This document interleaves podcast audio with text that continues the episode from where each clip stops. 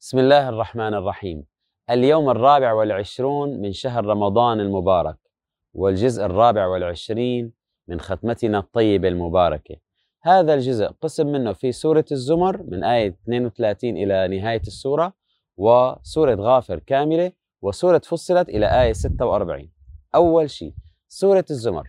قال الله عز وجل فيها قل يا عبادي الذين أسرفوا على أنفسهم لا تقنطوا من رحمة الله إن الله يغفر الذنوب جميعا.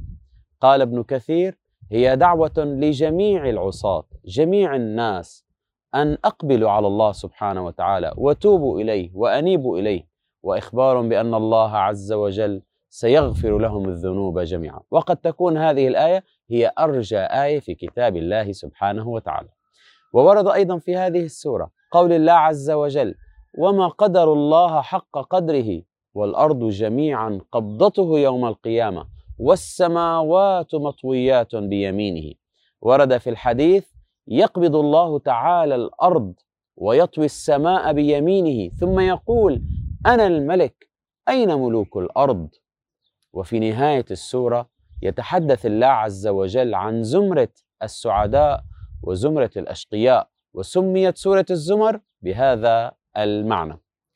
فقال الله عز وجل وسيق الذين اتقوا ربهم إلى الجنة زمرا حتى إذا جاءوها وفتحت أبوابها وقال لهم خزنتها سلام عليكم طبتم فادخلوها خالدين.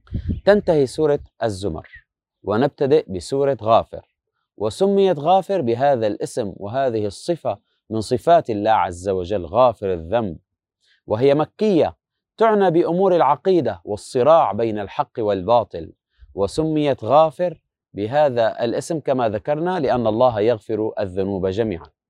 وفيها وردت قصة مؤمن آل فرعون وهو ابن عم فرعون حيث يقول وقال رجل مؤمن من آل فرعون يكتم إيمانه.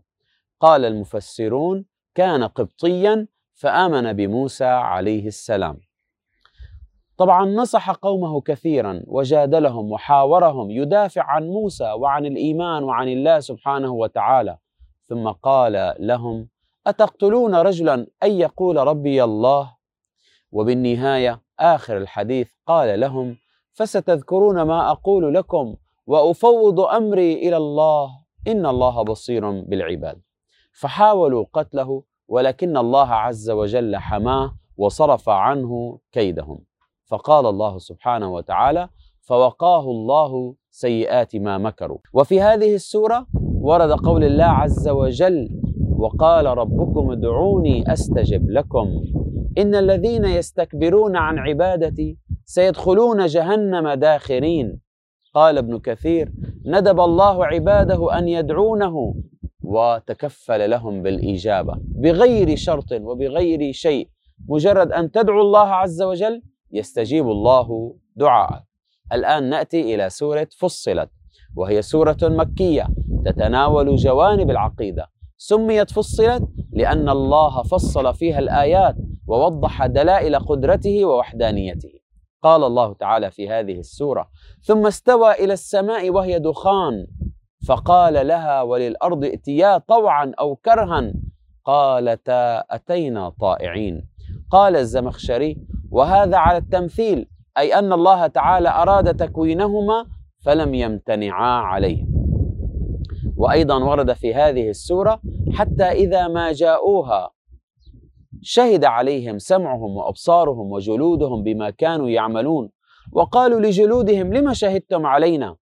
قال صلى الله عليه وسلم فيختم على فيه يعني على فم الإنسان الكافر أو الفاسق ثم يقال لجوارحه انطقي فتنطق بأعماله ثم يخلي الله بينه وبين بين الكلام فيقول لجوارحه بعدا لكن وسحقا فعنكن كنت أناضل.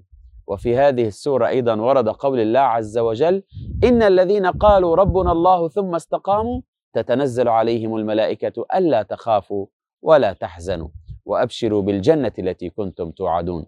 أي تنزل عليهم ملائكة الرحمة عند الموت فيقولون لهم لا تخافوا مما تقدمون عليه من أهوال القيامة ولا تحزنوا على ما خلفتموه في الدنيا. وشكرا لمتابعتكم. والسلام عليكم ورحمة الله وبركاته.